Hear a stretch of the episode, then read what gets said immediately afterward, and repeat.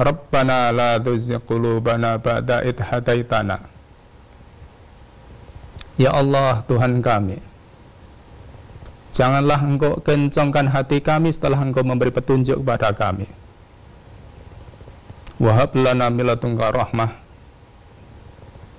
dan berilah anugerah pada kami dari sisi Engkau ya Allah, rahmat.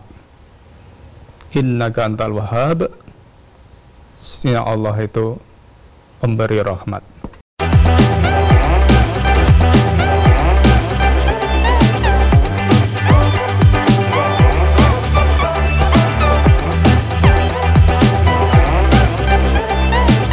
Tukum ba'da imanikum kafirin. Mereka akan mengembalikan kamu kepada kekafiran setelah kamu beriman.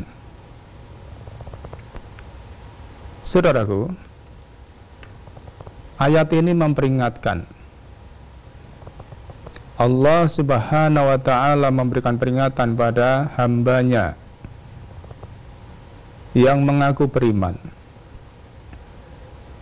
agar jangan sampai mudah mengikuti, terpengaruh, meniru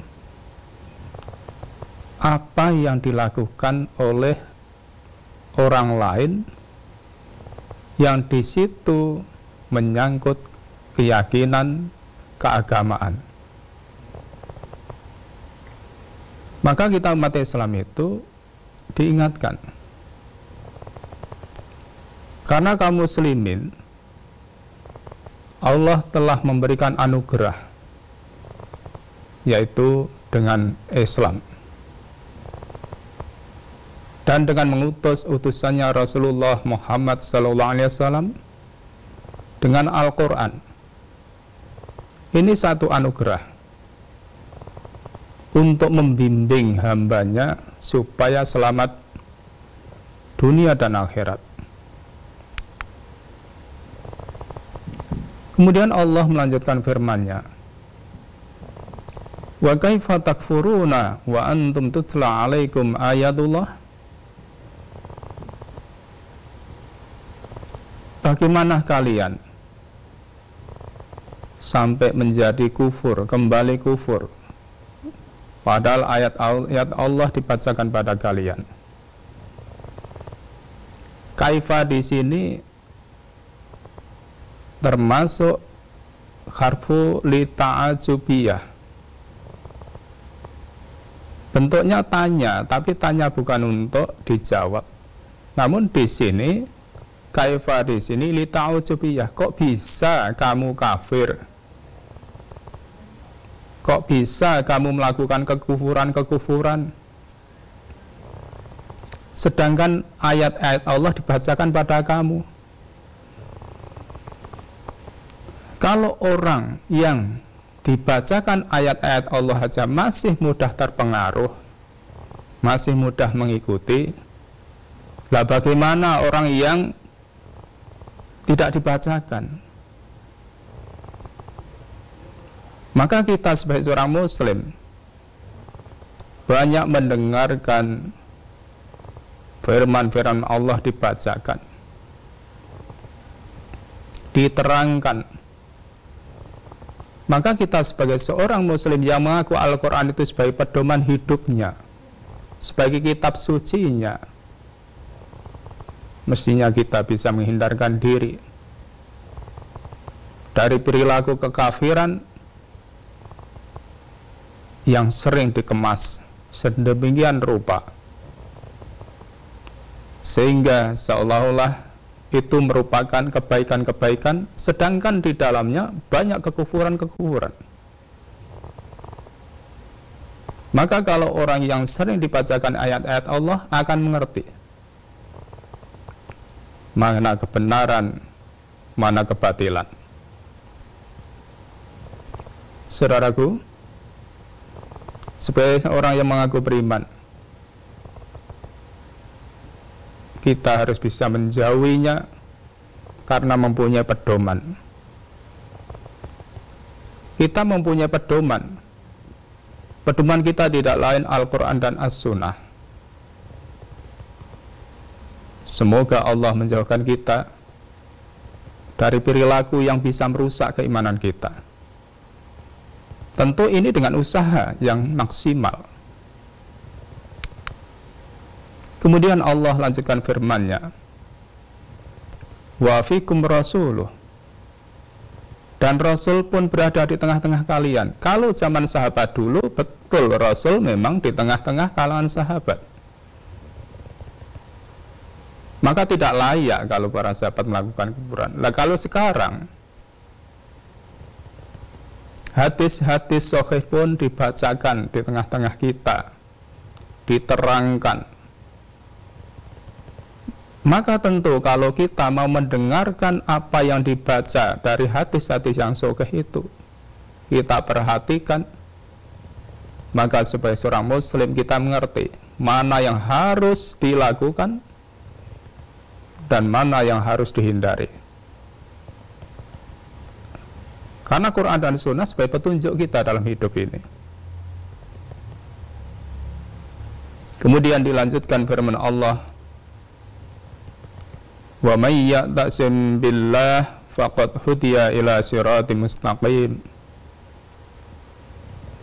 Barang siapa berpegang teguh pada petunjuk-petunjuk Allah, agama Allah, yakni Al-Qur'an, maka sungguh ia telah diberi petunjuk pada jalan yang benar. Maka untuk berpegang teguh pada petunjuk itu tentu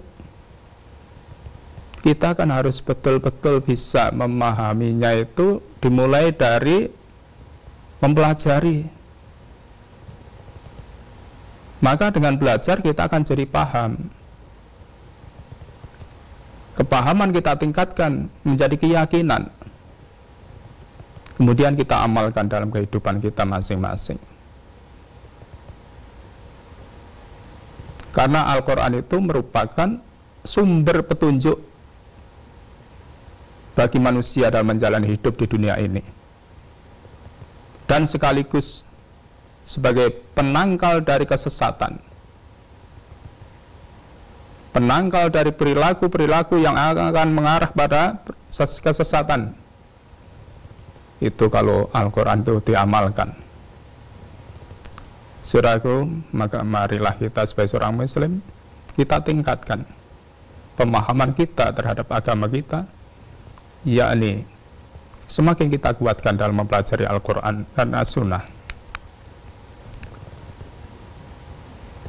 Dan juga Al-Quran itu sebagai bimbingan.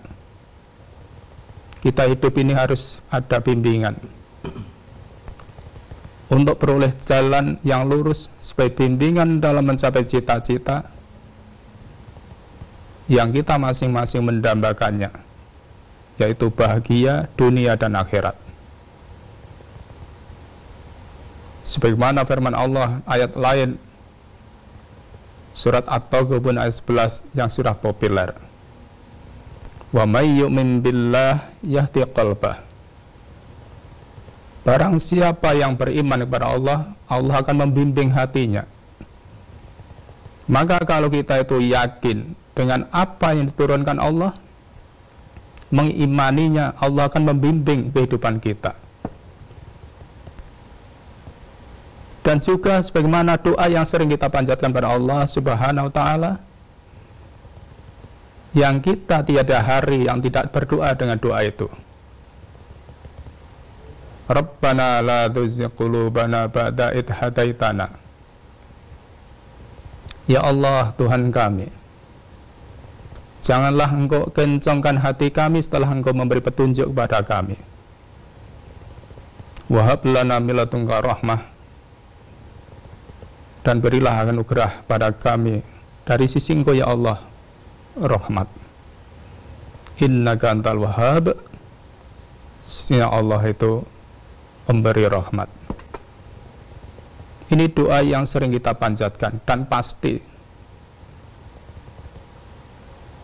Maka yang begini harus kita hayati. Kemudian kita pun juga diberikan penjelasan. Allah berfirman, "Fabashshir 'ibad," berilah kabar gembira pada hambaku, alladzina yastami'una al-qawla wa yattabi'una ahsana, yaitu hamba yang mau mendengarkan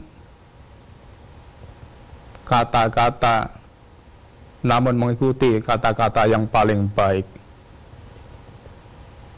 Kata-kata yang paling baik tidak ada kecuali Al-Quran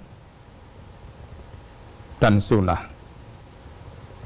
Ulaikalladzina hadahumullah, ya mereka itulah yang akan mendapatkan petunjuk dari Allah. Maka yang begini ini mari kita resapi betul dalam hidup kita. Kemudian dilanjutkan wa ulaika hum ulul albab, mereka itulah yang mempunyai akal. Maka orang yang mempunyai sifat seperti ini, mereka yang akan mendapat petunjuk untuk membimbing hidupnya supaya bahagia dunia dan akhirat, yakni menggunakan akal sehatnya dan tetap menjaga fitrahnya yang lurus supaya tidak berbelok jalan. Saudaraku, maka dalam hadis Bukhari nomor 6774 dikatakan, An Abi Hurairah radhiyallahu anhu anin Nabi sallallahu alaihi wasallam qaal, dari Abu Hurairah radhiyallahu an dari Nabi sallallahu alaihi wasallam beliau bersabda,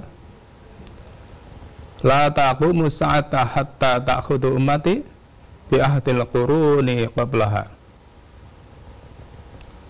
Kiamat belum akan terjadi hingga umatku meniru generasi-generasi sebelumnya. Apapun yang dilakukan, ikut-ikut dilakukan. Sibron bisibrin wa dhira'an bidhira'in, sejengkal demi sejengkal, sehasta demi sehasta. Faqila ya Rasulullah kafarisha warumi, maka sahabat ditanya, ya Rasulullah, apakah mereka itu Persia dan Romawi? Versi Romawi itu kalau sekarang kan negara barat. Apa yang dilakukan orang barat kita ikut-ikut melakukan, sampai hal yang buruk pun ditiru. Maka tentu kita harus bisa menjaga diri dan juga bisa menjaga anak-anak kita. Maka apa yang dilakukan barat tidak semuanya kita tolak, namun kita juga harus bisa menyeleksi mana yang baik, mana yang buruk. Apalagi yang menyangkut dengan urusan agama. Contoh saja umpamanya, sebentar lagi kita akan meninggalkan 2022 menuju 2023. Dalam merayakan tahun baru itu seperti itu yang kita lihat. Itu satu contoh saja. Maka perlu kita kendalikan diri kita dan juga anak-anak kita. Jangan sampai ikut-ikut. Itu belum termasuk yang lain-lain. Model-model apa yang dilakukan yang datangnya dari barat diikuti begitu saja, padahal itu kadangkala akan merusak dirinya.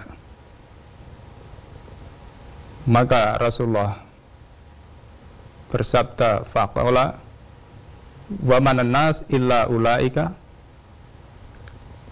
maka manusia mana lagi selain mereka. Saudaraku, ini sebagai rambu-rambu kita. Maka model-model apapun yang datang dari asing, yang itu menyangkut urusan-urusan keyakinan, keagamaan, mari kita bentengi diri kita dengan petunjuk Al-Quran. Dan sekaligus keluarga kita, kita jaga.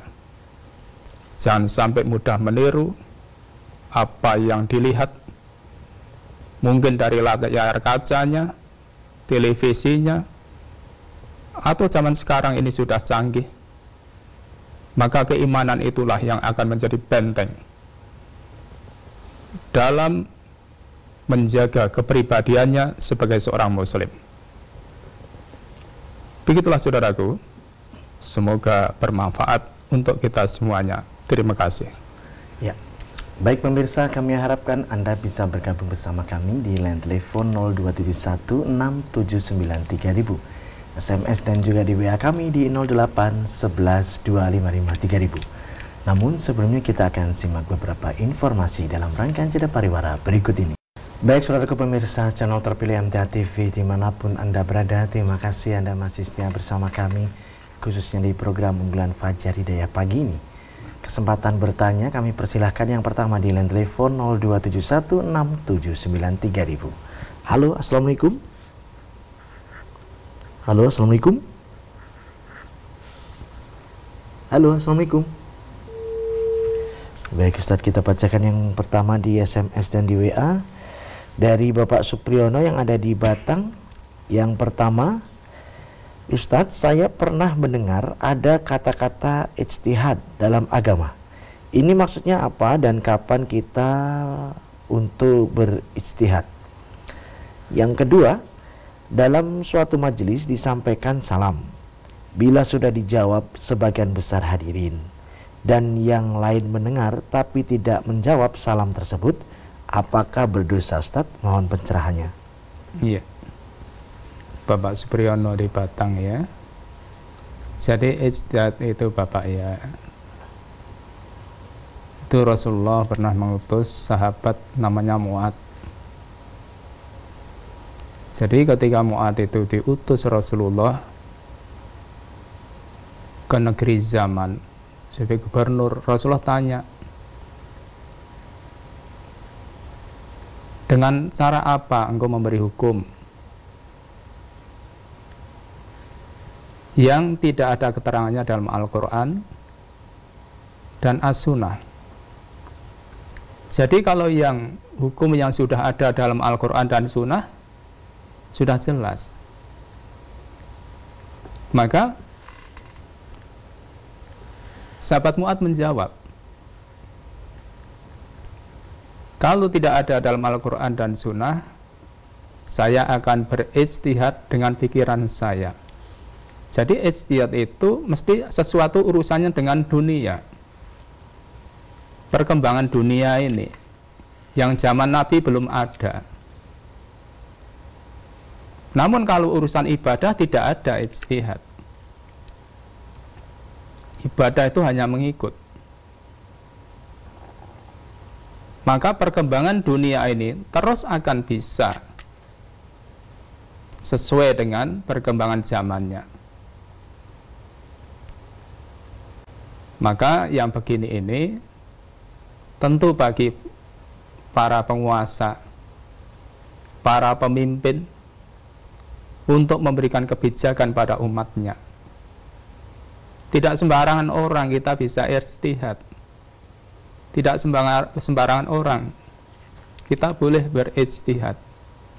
Karena ijtihad itu urusannya untuk kemaslahatan orang banyak. Maka kalau sebagaimana riwayat ini, Mu'ad karena sebagai gubernur akan memimpin masyarakat, maka ditanya, dengan cara apa engkau akan memberi hukum pada umat yang kamu pimpin yang tidak ada keterangannya dalam Al-Quran dan Sunnah? Maka dijawab oleh Mu'ad, saya akan berijtihad dengan pikiran saya. Itu seorang pemimpin.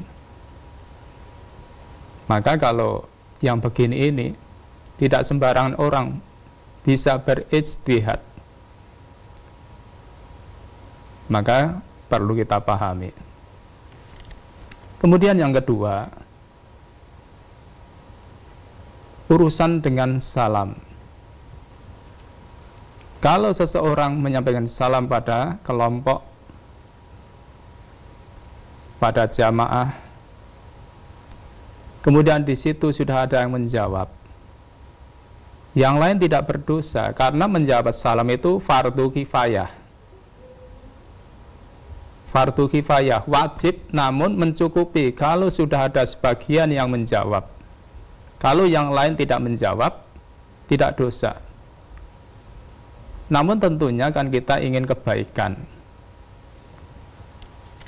Ingin kebaikan dalam menjawab salam itu. Namun umpamanya di situ sudah ada yang menjawab, yang lain tidak menjawab, sudah tidak dosa, karena sudah ada yang menjawab. Namun kalau semuanya tidak menjawab, dosa semuanya. Itu pentingnya kita pahami bagaimana kita menjawab salam. Begitu Bapak Supriyono, semoga bisa dipahami. Ya. Pertanyaan berikutnya dari Bapak Eko Wartoyo di Cilacap. Ustadz, Allah itu kan maha adil. Bagaimana dengan ruh yang ditiupkan ke ibu hamil yang non-muslim, yang jauh dari muslim? Apakah non-muslim bisa masuk surga, Ustadz? Sementara ruh yang ditiupkan ke ibu hamil muslimah setelah lahir jadi muslim dan bisa masuk surga. Ya. Jadi Bapak ya, jadi ini urusan-urusan yang Allah yang maha tahu. Jadi Allah itu maha adil, memang maha adil. Maka adilnya Allah di mana? Kita tahu. Kullu mauludin yuladu 'alal fitrah. Setiap bayi yang lahir itu dalam keadaan suci. Bayi yang mana saja, di negara mana saja. Fitrah itu kan bersih. Fitrahnya itu suci. Nah sekarang bagaimana? Kalau bayi itu, Nabi menyatakan fa'abawahu. Ya tergantung bagaimana orang tuanya mengelolanya, mendidiknya. Yuhawidanihi au nasironihi au majisanihi. Apakah anak itu nanti akan menjadi muslim, akan menjadi Yahudi, akan menjadi Nasrani, atau menjadi majusi, atau yang lain-lain? Itu kan didikan dari orang tuanya. Maka orang tuanya kemana mendidiknya? Kalau anak itu dididik secara muslim, ya akan jadi muslim. Kalau dididik dengan cara lain, ya akan menjadi cara yang mereka didikkan itu. Jadi bagi Allah adil, sangat maha adil. Lah kalau manusia menjadi buruk atau baik kan terserah manusianya. Maka kalau kamu ingin masuk surga, ya jadilah orang Islam. Jadilah orang Islam. Karena semua pengikut Nabi itu Muslim, nggak ada yang tidak Muslim, nggak ada. Karena Muslim itu sejak zaman Nabi yang dahulu sampai Nabi Muhammad, semua pengikutnya itu Muslim. Karena semua yang mengikuti petunjuk Allah dan Rasulnya itu Muslim. Nggak ada kata lain dari Muslim itu. Maka semua orang yang Muslim, dari umat Nabi yang dahulu sampai umat Rasulullah Muhammad SAW, kalau betul-betul kita ini wala tamutunna illa wa antum muslimun, insyaallah masuk surga. Insyaallah masuk surga. Maka tentu di sini usaha manusia itu sangat menentukan. Maka kita sebagai manusia ini diwajibkan untuk berusaha. Untuk supaya kita ini mengerti agama. Kalau kita ini mengaku orang Islam, ya mari kita pelajari Islam itu dengan sebenarnya. Karena tidak ada surga dimasuki oleh selain orang Muslim, itu nggak ada. Karena muslim itu kan dari kata aslama yuslimu islaman muslimun, itu tunduk patuh berserah diri pada Allah yang menciptakan jagat raya ini. Maka kita dididik, maka tidak bagi orang yang tidak tunduk patuh nggak ada kesempatan masuk surga, tidak ada. Maka tergantung manusianya bagaimana kita mengusahakan diri ini supaya mendapatkan hidayah sebagai seorang muslim yang baik. Begitu Bapak, semoga bisa dipahami. Ya, kami persilakan di line telepon 02716793000. Halo, assalamualaikum. 02716793000. Halo, assalamualaikum. Waalaikumsalam warahmatullahi wabarakatuh. Ya, dengan siapa di mana Ibu? Ibu Sri di Pacitan, Mas. Silakan Ibu Sri. Iya, terima kasih. Assalamualaikum warahmatullahi wabarakatuh, Ustaz. Waalaikumsalam warahmatullahi wabarakatuh. Monggo Ibu Sri di Pacitan. Iya, terima kasih. Ustaz, yang saya tanyakan, apakah boleh itu uang kas masjid itu apabila ada orang kerja di masjid itu memperbaiki masjid, terus uang kas masjid itu buat istilahnya membelikan apa, mengurus mereka masalah makannya, apa masalah ya pokoknya masalah makan, masalah untuk konsumsinya, begitu boleh apa enggak begitu? Begitu Ustaz yang saya tanyakan, terima kasih. Wassalamualaikum warahmatullahi wabarakatuh. Waalaikumsalam warahmatullahi wabarakatuh. Ibu Sri ya di Pacitan. Jadi kalau namanya kas masjid, kemanfaatannya juga yang ada hubungannya dengan masjid itu. Lah kalau kebetulan umpamanya renovasi masjid, bisa diambilkan dari situ. Termasuk kalau memang tidak ada dari warga sekitar yang mampu untuk memberikan, mungkin makan siangnya, ya boleh diambilkan dari masjid itu. Boleh diambilkan, karena urusannya kan dengan masjid itu sendiri. Jadi kalau bolehnya boleh, tapi alangkah indahnya kalau barangkali masyarakat juga ikut berpartisipasi untuk memberikan konsumsinya. Tidak usah diambilkan dari masjid. Namun kalau terpaksa diambilkan juga boleh. Karena itu ladang amal, kesempatan untuk beramal.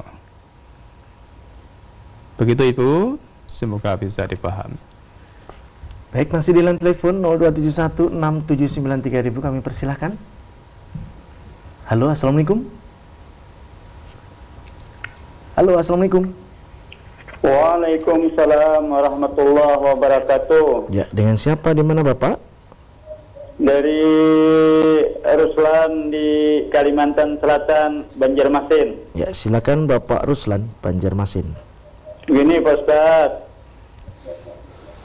Assalamualaikum warahmatullahi wabarakatuh. Waalaikumsalam warahmatullahi wabarakatuh. Monggo Bapak Ruslan di Banjarmasin. Saya ini mau bertanya tentang sholat. Di sholat tahiyat akhir itu, di akhir sebelum salam itu, apakah boleh membaca Rabbighfirli waliwalidayya warhamhuma kama rabbayani shaghira, atau doa selain itu, misalnya Rabbana atina fid dunya hasanah wa fil akhirati hasanah wa qina azabannar. Di akhir tahiyat akhir itu sebelum salam. Ya, demikian.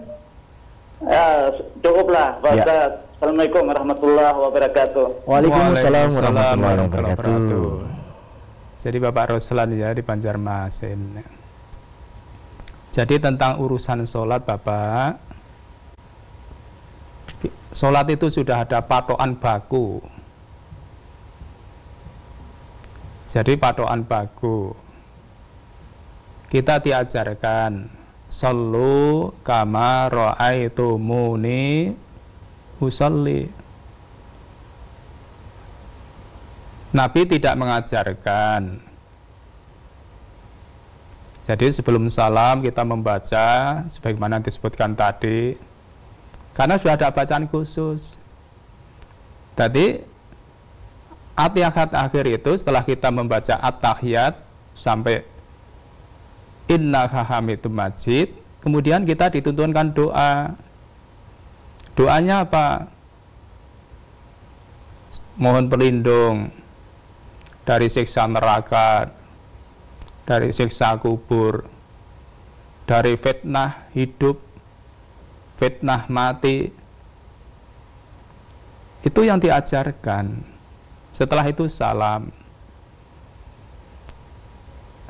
Lah kalau kita mau membaca sebagaimana yang tadi ingin Bapak baca, ya di luar itu. Jadi di luar sholat, silahkan baca bebas itu. Namun kalau dalam sholat tidak boleh ditambahi, tidak boleh dikurangi. Harus pas sebagaimana yang diajarkan Rasulullah Sallallahu Alaihi Wasallam pada kita. Tidak boleh dikurangi, tidak boleh ditambahi. Itu sholat. Karena sholat itu, kan kalau dalam kaidahnya kita sudah paham. Al-aslu fil ibadati at-tauqifu wal ittiba. Asal dari ibadah itu ada perintah dan mengikut. Maka sebagaimana tadi Bapak sebutkan, perintah juga tidak ada, contoh juga tidak ada, maka tidak perlu kita kerjakan. Maka kalau ingin membaca sebagaimana doa-doa tadi di luar sholat, bebas kita membaca. Begitu Bapak, semoga bisa dipahami. Baik. Masih ada kesempatan Ustaz, kita bacakan yang ada di SMS dan WA. Kali ini dari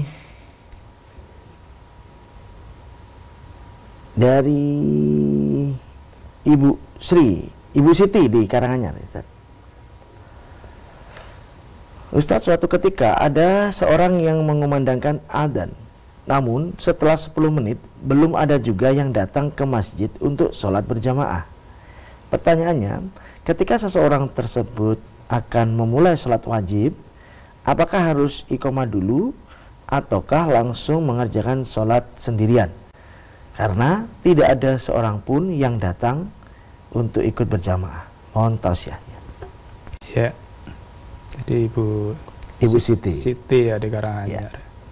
Jadi yang pertama Pak Ibu, jadi ini kalau terjadi di sekitar kita itu satu yang aneh. Jadi masjid di tengah-tengah kaum muslimin kok tidak dipergunakan untuk sholat jamaah, itu kan termasuk asing itu. Asing. Termasuk 6 hal yang asing itu salah satunya masjid yang berada di tengah-tengah masyarakat yang di situ mengaku orang Islam tapi tidak mau menggunakannya untuk sholat jamaah. Itu termasuk masjid yang asing seperti itu.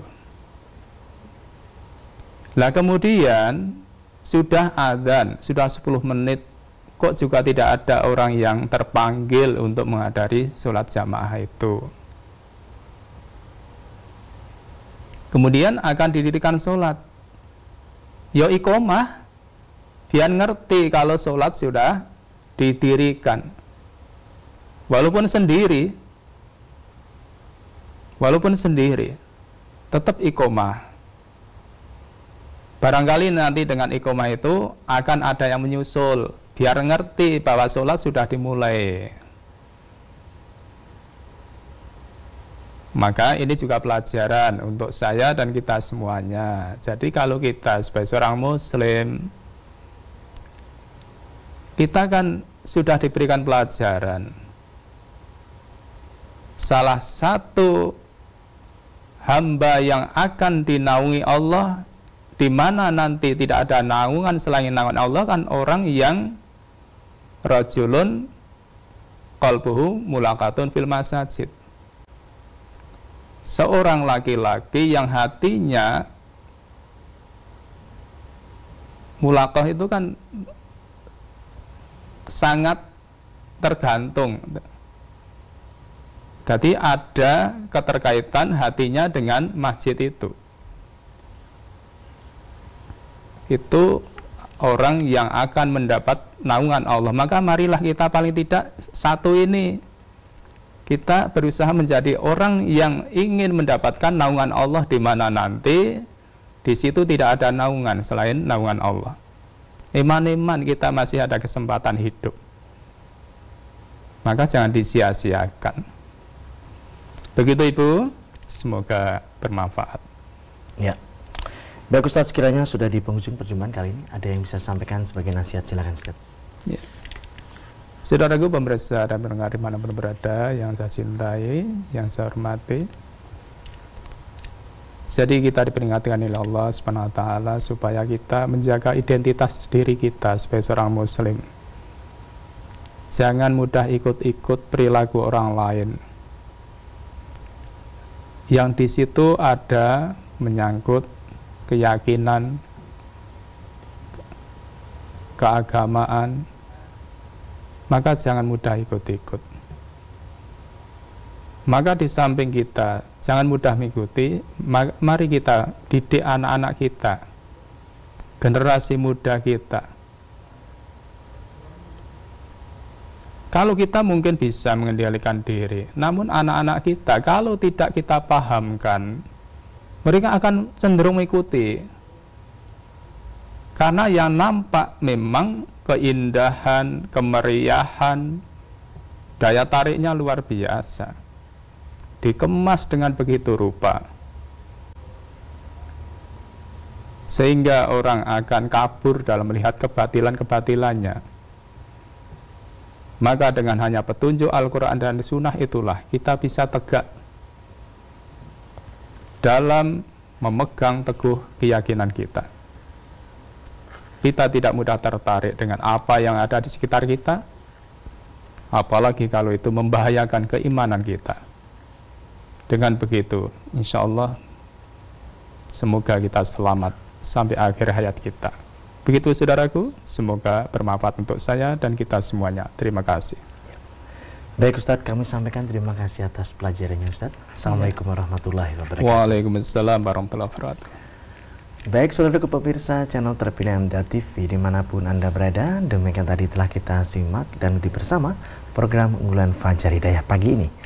Kita jumpa kembali di kesempatan mendatang dan saya Tamiel Fatoni pamit undur. Alhamdulillahirabbil alamin, subhanakallahumma wa bihamdika asyhadu alla ilaha illa anta astaghfiruka wa atubu ilaik. Assalamualaikum warahmatullahi wabarakatuh.